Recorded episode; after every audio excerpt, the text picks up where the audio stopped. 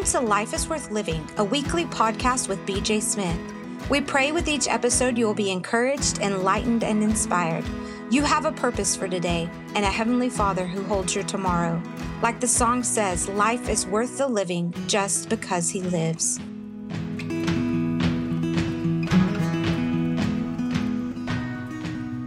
going to start out with these two verses of Scripture, and I want you to get one word out of both of them. And I'm going to talk about that one word. In Psalm 57 and verse 1 says, Be merciful unto me, O God, be merciful unto me. My soul trust, everybody say trust. My soul trust in you. Hallelujah. In the shadow of your wings, I will make my refuge until these calamities be passed over. And then Psalm 34 and verse 8 Oh, taste and see that the Lord is good. Blessed is the man or woman that trust, everybody say trust, that trust in him. Now, when you're trusting in him, you're tasting that he is good. But how many know that the taste is not the full meal? So you're tasting, and while you're trusting, you're tasting, and you're on your way to the full meal. But while you're waiting for the full meal, you get the taste, you get the snack. Don't get satisfied with the taste. Hallelujah. oh, hallelujah. I have to get used to my laughing now. I only laugh, I only laugh when I'm in the spirit. Hallelujah. I, have got a story to tell as, as to when that laughter started. It started right up in my office at a staff meeting one morning, and I'm not going to tell it, but it started right there. I mean, I, I was I, I was in the midst of a lot of problems and heartaches and heartbreaks and, and all that kind of stuff, and in a staff meeting, uh, the glory came down in that place and nobody knew what was going on. I was sitting in my chair and I was twisting, I was laughing, I was crying, and I, I, I, and it's it's happened ever since. Sometimes in a parking lot, sometimes in the store. I try to get out of the store before it starts happening. Hallelujah!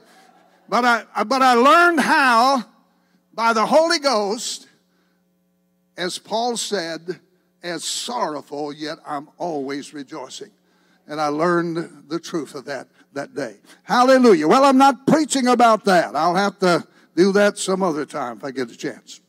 If you give me another chance, I won't preach so long. If this is the only shot I've got, I'm going to get it done today. Hallelujah. Hallelujah. Well, trust. I want to talk to you about the trust element of faith. The Bible says in Hebrews 11 and verse 6 that without faith, it is impossible to please God. Now, something that you're supposed to have in order to please God ought to be pretty important, right? So, faith is very important. Now, you can have faith in a lot of things, but he's talking about faith in God, faith in the Lord, faith in His Word. And, and a lot of people got more faith in ourselves than we've got in God, and I'll talk about that in a minute. But faith is necessary to please God. Here's an interesting verse in Luke chapter 18 and verse 8. Jesus himself asked the question. He says, When the Son of Man comes back to receive his church, will he find faith? It was a concern of Jesus as to whether or not his church would be in faith when he comes back. Now that makes faith very important. And then another verse of scripture in 2 Corinthians chapter 13 and verse 5. The apostle Paul said, everybody needs to examine their faith. But more than that, you need to examine if you are still in the faith. And he said, let every man prove himself. So we're to examine ourselves to see if we're still in faith, you need to prove to yourself. Because you see, faith many times has become fleshly presumption. Faith is a spiritual thing, but there are also natural faiths. When you drove to car, uh, your car to church this morning, you had a natural faith and a natural brake, or you wouldn't be driving 60 miles an hour in a 30 mile an hour zone. But you see that natural faith and a natural thing, that natural thing will fail because I have pushed down on my brake pedal in the past and that thing went all the way to the floor and I kept pushing and pushing and the car just seemed like it got faster. But when you have spiritual faith in God, God will never fail and never let you down. Hallelujah. So we need to prove to ourselves that we are in spiritual faith. Amen. Now let me give you two verses of scripture that I hadn't started preaching yet. Here is one verse I want to give to you to kind of lay out what I want to talk about. In uh, Romans chapter 13 and verse 11, the Apostle Paul said, Knowing the time, now is our salvation nearer than when we first believed. Now, wait a minute. I thought I had salvation now. But this verse says that our salvation, we've gotten closer to it than back here when we first believed. I don't want to get into explaining that. Okay? I just want you to understand that there is a believing first. And then in 1 Peter chapter 1 and verse 9, it says, receiving and it's talking about the coming of the Lord when Jesus comes back at his appearing, we will receive the end of our faith, even the salvation of our soul. So I want you to get from Romans 13 that there is a beginning point of faith. And that's when we're saved. But then there is an ending point of our faith. And so we began on a journey to eternity. We began when we get saved. That's the beginning of our faith. But when Jesus comes back, it's going to be the completion of our faith. And so there is the beginning of our faith, there is the end of our faith. Now then, our faith expects a specific end result. Let me say it again. Faith expects a specific end result. But we do not know how long it will be before we receive that end result. We do not know the path we'll have to travel in order to get to that end result. Now, it's this time period between believing and receiving. There is a time period between believing and receiving. It is during this time period of believing and receiving that the trust element of faith functions. We trust between believing and receiving. And that trust element is important to perpetuate your faith. And in order to receive the end result, you believe the promise and then you trust Him until you receive the promise. And if you quit trusting Him, you interfere with the effectiveness of your faith. Woo! Hallelujah. Hallelujah. You know, I, I came up with a word one time. When I read the scripture, I try to reduce it to as few words as I can so I can remember it and meditate on it throughout the day. And I was reading Psalm 47 and 1 one time, and it says, Clap your hands, all you people, and shout unto God with a voice of triumph. And I said, I need one word, or I need a few words. Well, one word came that doesn't exist. It wasn't a word until I created it. And I said, There's one word, clap a shout covers that verse. Clap a shout. So you're in order to clap a shout anytime you want to. Amen. Now, now most of you just fulfilled half of that scripture. It said, clap your hands and shout. Woo! yeah. Oh, glory to God. Hallelujah. As one sister used to say, I'm about to get anointed. Amen. In Hebrews 11 and verse 8, by faith, Abraham, when he was called to go out to a place that he would afterward receive for an inheritance, obeyed. Now, you can't have faith if you don't obey. I don't want to preach that sermon this morning until right now. But by faith, he obeyed and he went out not knowing where he went. So, he had a beginning of faith. He had an end result he was moving toward, but he had no idea where all he was going to have to go to get there. And so it's in that in between believing and receiving that you have this trust element of faith to keep you alive. Now, trust believes the promise in all circumstances. Even when the circumstances produce circumstantial evidence that is contrary to your faith, trust keeps on believing. In Mark chapter 5 and verse 36, the story of Jairus coming to Jesus, the ruler of the synagogue, and said, My daughter is sick. I want you to come heal her. Jesus said, I'll come.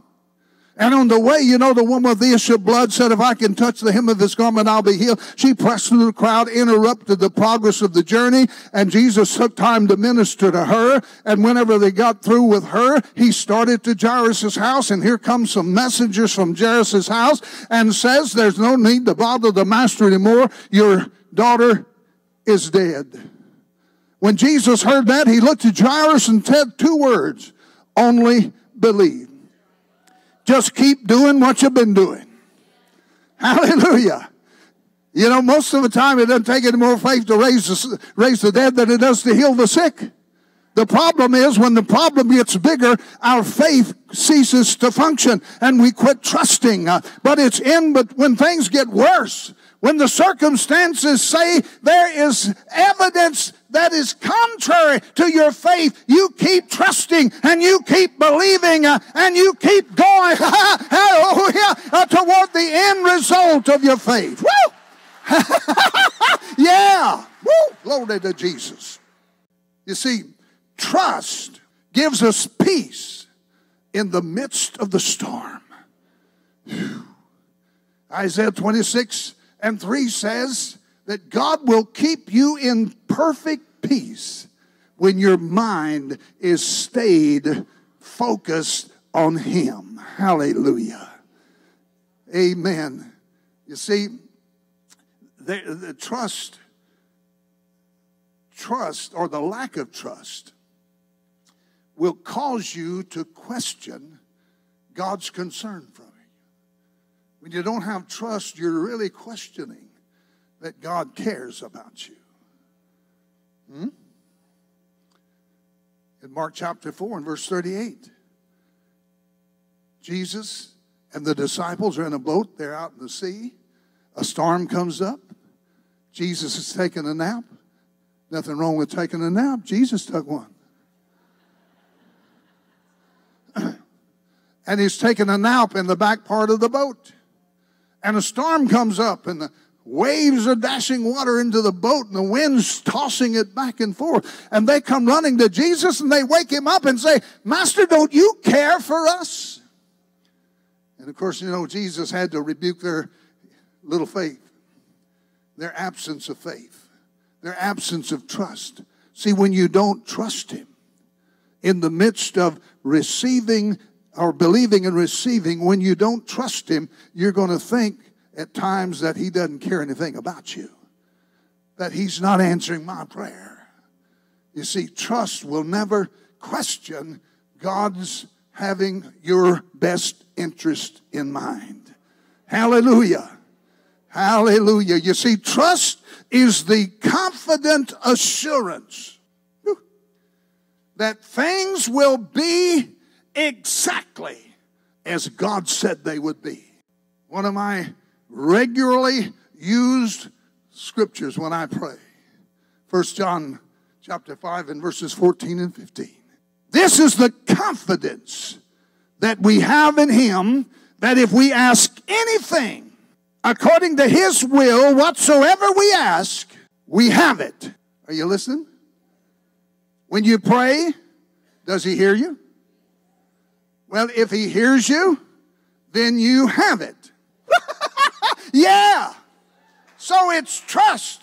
Trust walks from the path of believing and receiving, knowing that we have it, even though we don't see it even though circumstantial evidence seems to be contrary to it. Yet we know He heard us, and if He heard us, we know we have it. We know we have it.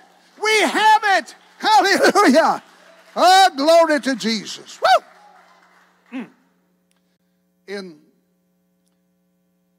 2 Timothy chapter 1 and verse 11 and 12, the Apostle Paul is talking about a time in which he was in a lot of trouble, suffering a lot of things from the Jews because he was an apostle, he was a preacher, he was a teacher to the Gentiles. And because of that, he suffered a lot of things. But he said, I am persuaded that he is able to keep all that I have committed to him against that day. Now, trust Trust is committing. When you make a bank deposit, you trust that bank and you have committed to them because you trust them. So if we trust Jesus, we commit everything to Him. Hallelujah to the Lamb of God. Second Corinthians chapter 4 and verses 8 and 9 says this. The Apostle Paul says, when we were over in Asia, we had a lot of trouble. It was bad trouble. It was bad persecution. It was so bad that we were pressed out of measure. We were pressed out of shape. We lost all forms of what we really are. It was bad. He said it was above our strength, it was beyond our strength. Somebody is experiencing something right now that I'm going to address. He said it's above strength so much that we despaired of life. So bad we thought we were going to die. But then he said we had this sentence of death in us for a reason. Now listen, so that we would learn not to trust ourselves. We have to continuously, perpetually learn not to trust ourselves. The more God does for us, the more we over time think we did it. And we begin to trust ourselves. But he said we came up against something that was bigger than us. And there's somebody that needs to hear this word that you have come up against something maybe for the first time that's bigger than you. You have boasted how you can handle anything. But you've come up against something that is bigger than you, and today God wants to help you get through it. The first lesson you need to learn is that you need to repent of trusting in yourself. And when you do that, God will deliver you and God will turn things around. Hallelujah. Give God praise. Give him a clap a shout. Hallelujah. Woo. Oh, hallelujah. Hallelujah. Hallelujah. Now, here's a verse of scripture.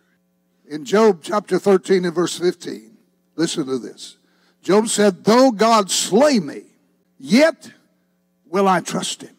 Now, what Job was beginning to feel because he had some friends that were he called miserable comforters. They were thought they were comforting him. They were making his life miserable.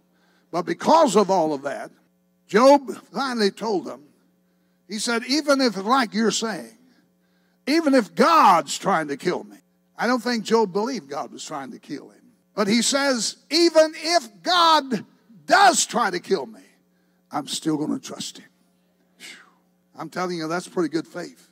Though God does try to slay me, though the circumstances may tell me that God's against me, yet I'm going to trust Him. I'm going to trust Him because I have faith. I have believed and I'm on my journey to receiving what I believed. And I'm going to trust God no matter what happens. Now, the New Testament uses Job as an example. Job said in, uh, in, in Job 23 and verse 10, he says, The Lord knows the way that I take.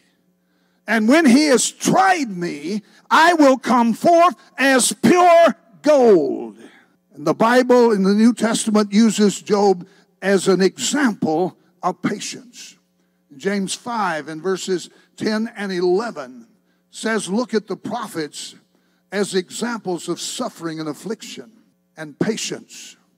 And then verse 11 says, You have heard of the patience of Job, and you have seen the end of the Lord. there was an end result to Job's trust. And he said, You've seen the patience of Job. Now then, patience and trust walk arm in arm. Patience is the path that trust travels on the way to receiving what it's been believing. Amen. In Hebrews chapter 6 and verse 12, it says, Be not slothful. In other words, don't be lazy. Amazing how many men and women are so diligent in pursuing success in life, and those same people are Christians, and when it comes to the things of God, they have virtually no diligence whatsoever. Mm-hmm.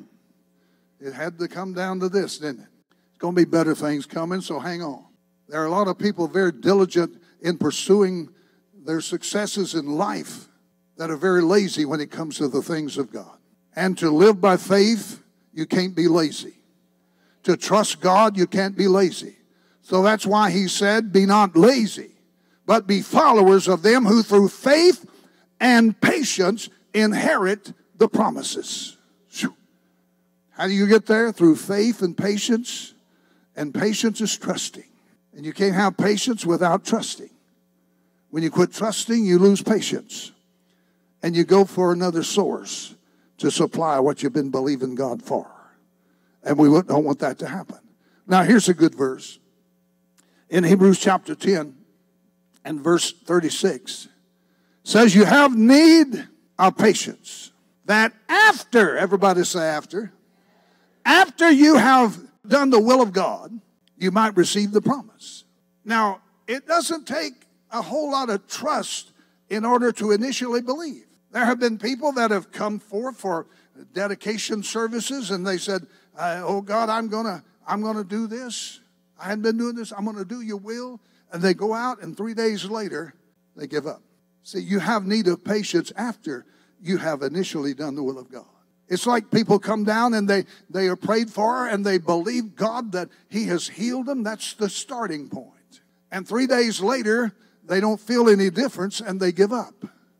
You see, when you're, when you believe initially for your healing, you're going to have to trust Him and walk the path of trusting fa- patience uh, in order to receive the end result of your healing. I'm talking about getting from the believing point to the receiving point, and it requires confidence and trust. You have need of patience after you've done the will of God so that you might receive the promise. Now then, when you have patiently trusted between believing and receiving, you will receive the end result of your faith. But you have to trust all the way from believing to receiving. You cannot back away from that. Now, there's, I'm, I'm almost through. I don't preach about points, but every once in a while I point. And I want to point out two things that God gave Job as an end result of his trust. And we go to the last chapter of Job, chapter 42. In verse 6 of chapter 42, it tells us that Job repented. And in verse 7, it tells us that God spoke to those three friends of Job who had miserably made his life miserable. And he said to them, He said, My wrath is kindled against you because you spoke wrong things to Job. And then in verse 8, he said, to those friends of Job. He said, I want you to take us sacrifices and go up and offer sacrifices to me, but you've got to do it in the presence of Job. And then he said, you've got to have Job to pray for you. And if you don't do this, then I'll have to deal with you for the wrong sayings you've spoken to Job. Now, what is that all about? That's all about vindication. Mm.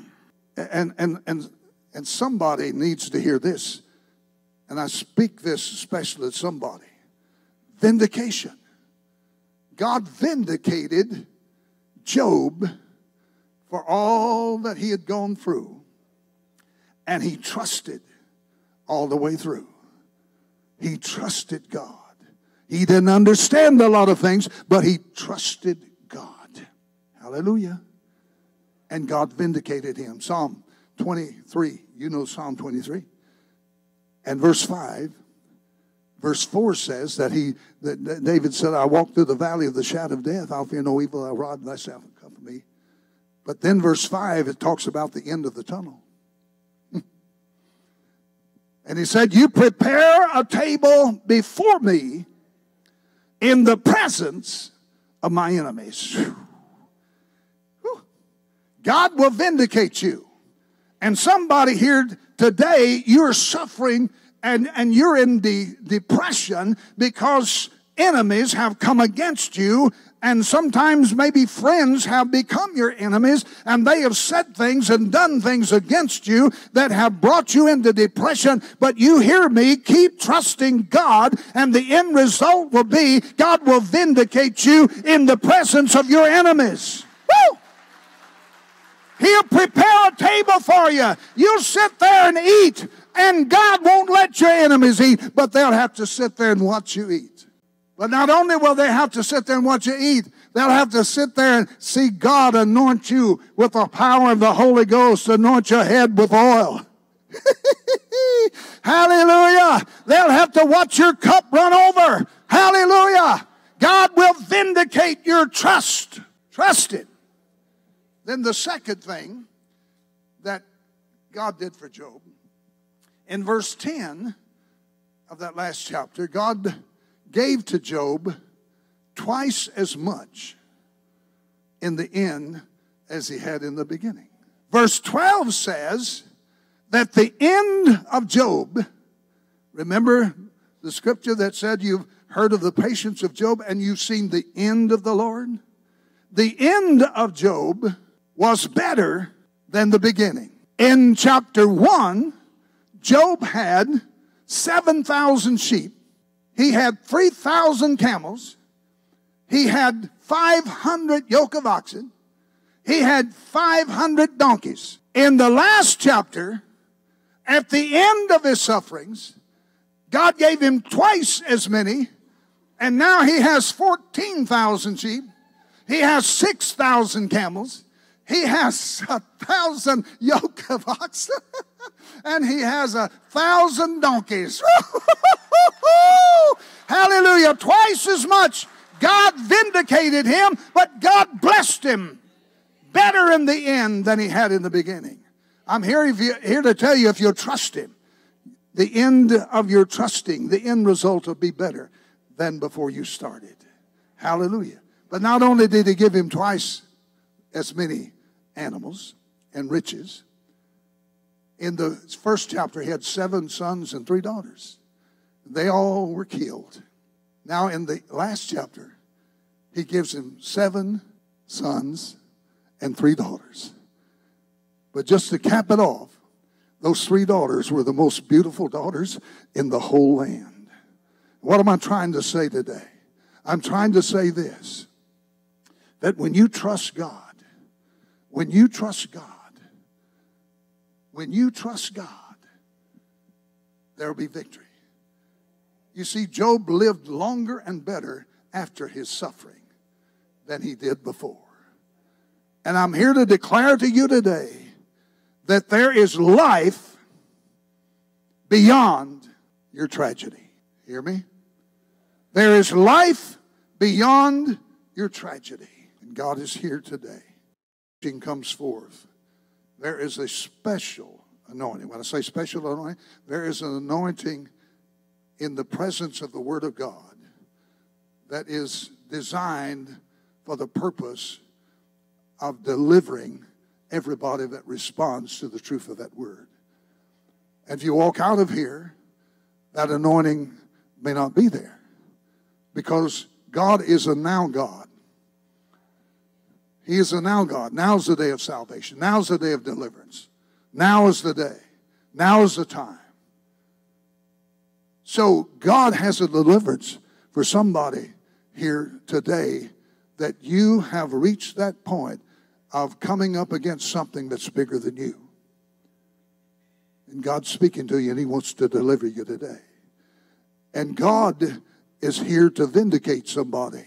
Somebody in this room today needs to hear this message that life is not over for you because somebody's turned against you.